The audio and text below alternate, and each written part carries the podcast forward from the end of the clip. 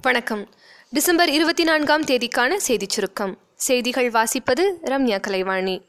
Christmas திருநாளை முன்னிட்டு முதல்வர் திரு. எடப்பாடி பழனிசாமி கிறிஸ்துவ மக்களுக்கு வாழ்த்து தெரிவித்துள்ளார்.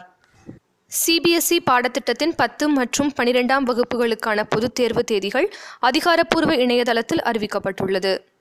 முதலமைச்சர் திரு. எடப்பாடி பழனிசாமி தலைமையில் நடந்த அமைச்சரவை கூட்டத்தில் தமிழகத்தில் பதினாறு புதிய தொழில் நிறுவனங்களுக்கு அனுமதி வழங்கி ஒப்புதல் அளிக்கப்பட்டுள்ளது. முன்னாள் பிரதமர் திரு. வாஜ்பாயின் பிறந்த தினமான நாளை சிறந்த நிர்வாக தினமாக கொண்டாடப்படுகிறது. இதனை முன்னிட்டு வாஜ்பாயின் உருவம் பொறித்த நூறு ரூபாய் நாணயம் வெளியிடப்படும் என மத்திய அரசு ஏற்கனவே அறிவித்திருந்தது.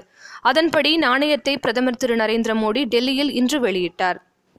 ஜிஎஸ்டி அமல்படுத்தி பதினெட்டு மாதங்கள் நிறைவடைந்துள்ள நிலையில் மாநில அரசுகளின் வரி வருவாய் பதினான்கு சதவிகிதம் உயர்ந்துள்ளதாக மத்திய நிதியமைச்சகம் தகவல் தெரிவித்துள்ளது. ஸ்ரீ ஷீரடி சாய்பாபா மகாசமாதி நூற்றாண்டு விழாவினை முன்னிட்டு ஷீரடி சாய்பாபா உருவம் பதித்த சிறப்பு தபால் உரை வெளியிடப்பட்டது. ட்ராய் விதிமுறையின்படி கேபிள் டிவி புதிய கட்டண உயர்வை கண்டித்து கேபிள் டிவி ஆபரேட்டர்கள் ஈரோட்டில் ஆர்ப்பாட்டம் நடத்தி வருகின்றனர்.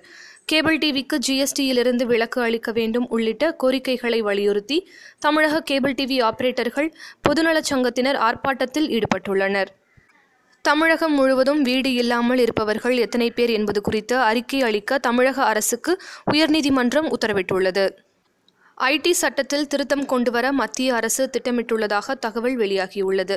ஆன்லைன் தளங்கள் தங்களின் பயனாளர்களின் தகவல்களை எந்த அரசு நிறுவனங்கள் கேட்டாலும் எழுபத்தி இரண்டு மணி நேரத்திற்குள் கொடுக்க வேண்டும் என்ற வகையில் சட்ட திருத்தம் செயற்பட உள்ளதாக தெரிகிறது. பொங்கல் மற்றும் புத்தாண்டை முன்னிட்டு மதுரை கோட்டத்தில் பல்வேறு சிறப்பு ரயில்கள் இயக்கப்படுகின்றன. கரூர் அருகே முன்னாள் மாணவர்கள் பங்களிப்புடன் தொட்டியப்பட்டி அரசு பள்ளிக்கு ஸ்மார்ட் வகுப்புக்கான கட்டிடம் கட்டுவதற்கான பணி மும்முரமாக நடந்து வருகிறது. பாளையங்கோட்டையில் நேற்று நடைபெற்ற கைரேகை பிரிவு சப் இன்ஸ்பெக்டர் பணிக்கு மூவாயிரத்தி நானூற்றி இருபத்தி மூன்று பேர் தேர்வு எழுதினர். பன்னாட்டுச் செய்திகள்.